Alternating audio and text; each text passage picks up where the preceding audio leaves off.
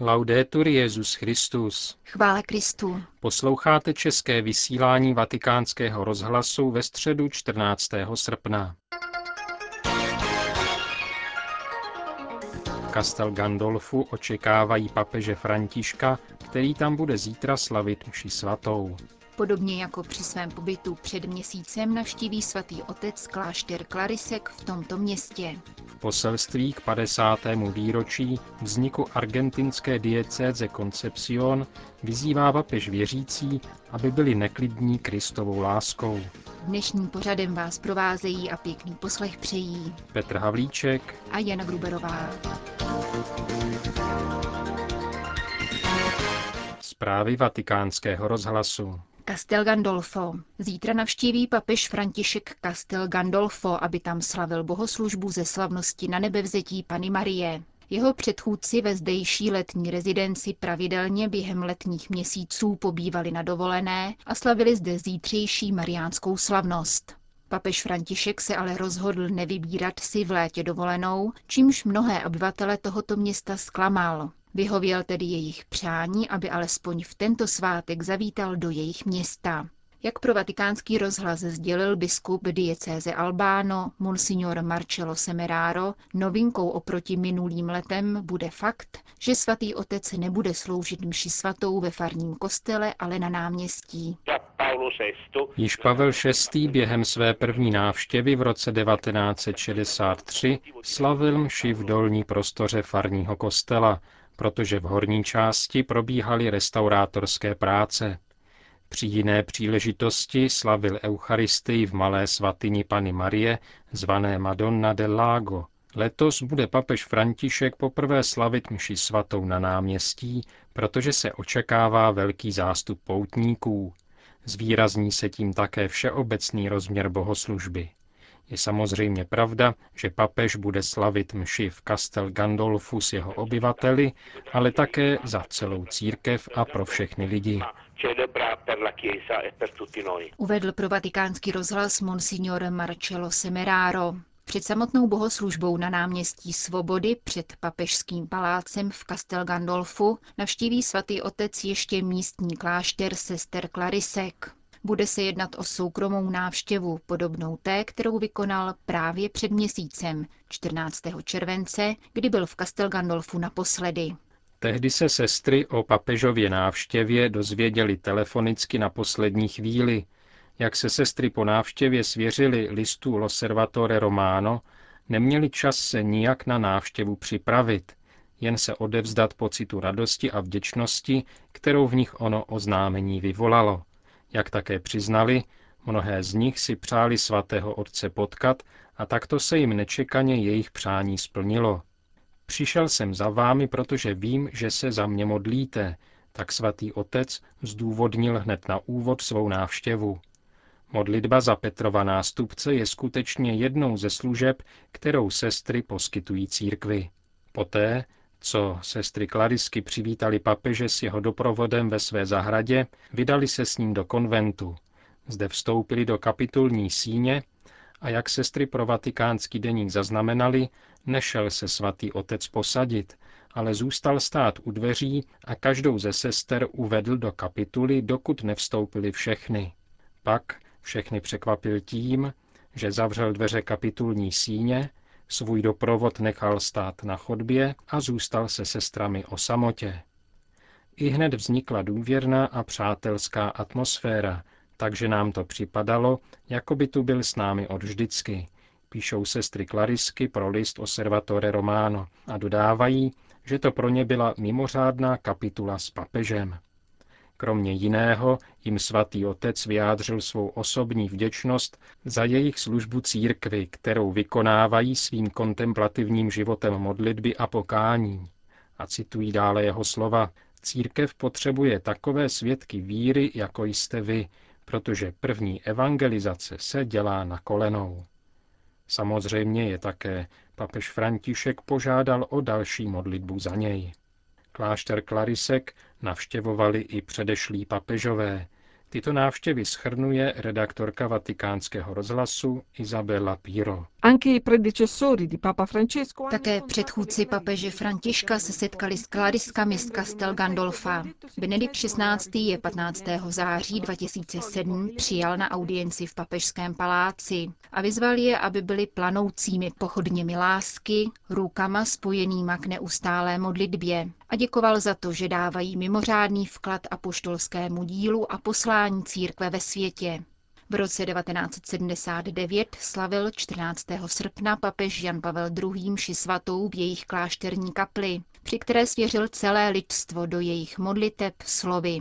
Neopustili jste svět proto, abyste unikli před jeho těžkostmi a kříži. Naopak je všechny nosíte ve svém srdci a doprovázíte lidstvo svou modlitbou a svou skutečnou přítomností ve společnosti a v církvi, i když je to přítomnost skrytá. Papež Pavel VI. se s klariskami setkal 3. září 1971, kdy jim řekl, Věrné řeholi, společnému životu a chudobě, jste pro svět semenem a znamením. E K historii kláštera Klarisek v Castel Gandolfu krátce uveďme, že byl založen v roce 1631.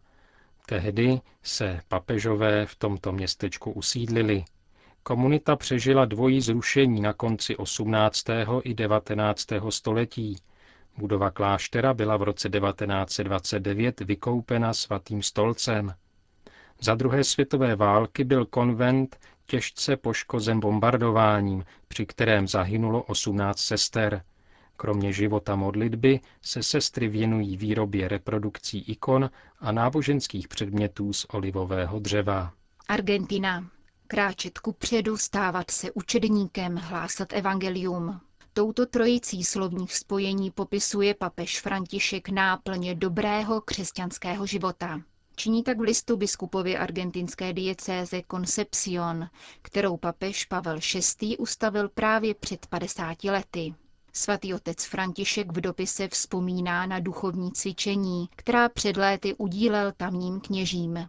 Vyjadřuje přání, aby věřící v souvislosti s oslavami své diecéze otevřeli srdce a prohloubili náhled na to, co je důležité v životě křesťana. Je nutné stále jít dál, píše papež a dodává. Víte totiž, že se obávám příliš klidných křesťanů, kteří nevyhnutelně skončí ve stojatých vodách. Dále se musíme podvolit proměně, říká svatý otec, která z nás činí učedníky tomto ohledu doplňuje, obávám se těch, kdo jsou vševědoucí a důležití. Takový člověk, aniž by si toho povšiml, krůček za krůčkem uzavírá své srdce pánu a dospívá ke sebestřednosti. Je to křesťan sám pro sebe a sám se sebou. Setkání s Ježíšem však zbuzuje údiv a potřebu hledat pána v modlitbě, v četbě evangelia a v adoraci, a dále potřebu jej dále hlásat. To je třetí důležitý pojem, zdůrazňuje papež František. Hlásat, tedy být misionáři, přinášet Ježíšovo jméno, jeho učení a jeho gesta svým bratřím. Křesťan tedy nezůstává stát, nýbrž vychází sám ze sebe, aby hlásal radostnou zvěst Ježíše Krista. V závěru svého listu biskupovi Chozému Mariovi Rosimu svatý otec vyzývá, nesmíte si dopřát klidu, láska, kterou nám dává Ježíš, za to stojí.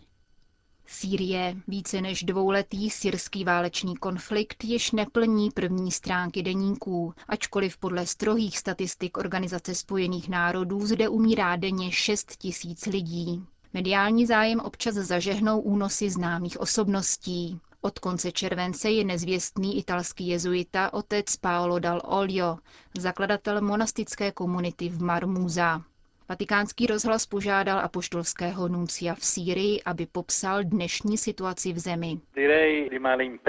Stav se stále zhoršuje. Zničené domovy opustili více než 4 miliony uprchlíků, půl druhého milionu Syřanů se uchýlilo do sousedních států. Za tři měsíce nastane zima, která se přidruží k hladu a všem dalším utrpením. Mezinárodní společenství proto musí znásobit své úsilí, aby se co nejrychleji dospělo k politickému řešení této krize. Vyzývá vyslanec svatého stolce v Sýrii arcibiskup Mario Zenári. Kromě únosů dvou pravoslavných biskupů a tří kněží znepokojuje mlčení o katolickém knězi otci Dal Oliovi, který 29. července padl do rukou neznámých únosců. Je ovšem zapotřebí říci, že v oblasti, kde otec Dal Olio zmizel, si ho velmi vážili. Zároveň tam však operují různé skupiny, od extremistických po umírněné, které se mezi sebou sváří. Nevíme, v jakých rukou je otec dal Olio. V tomto okamžiku však vylučuji jeho úmrtí. Nevím, komu by jeho tragický konec mohl posloužit. Neznáme konkrétní fakta a ve hře je mnoho různých zájmů. Možná zpráva o údajném úmrtí otce Dal Olia sleduje některý z těchto zájmů. Radil bych tedy k velké obezřetnosti. Telefonuje z Damašku papežský diplomat arcibiskup Mario Zenári.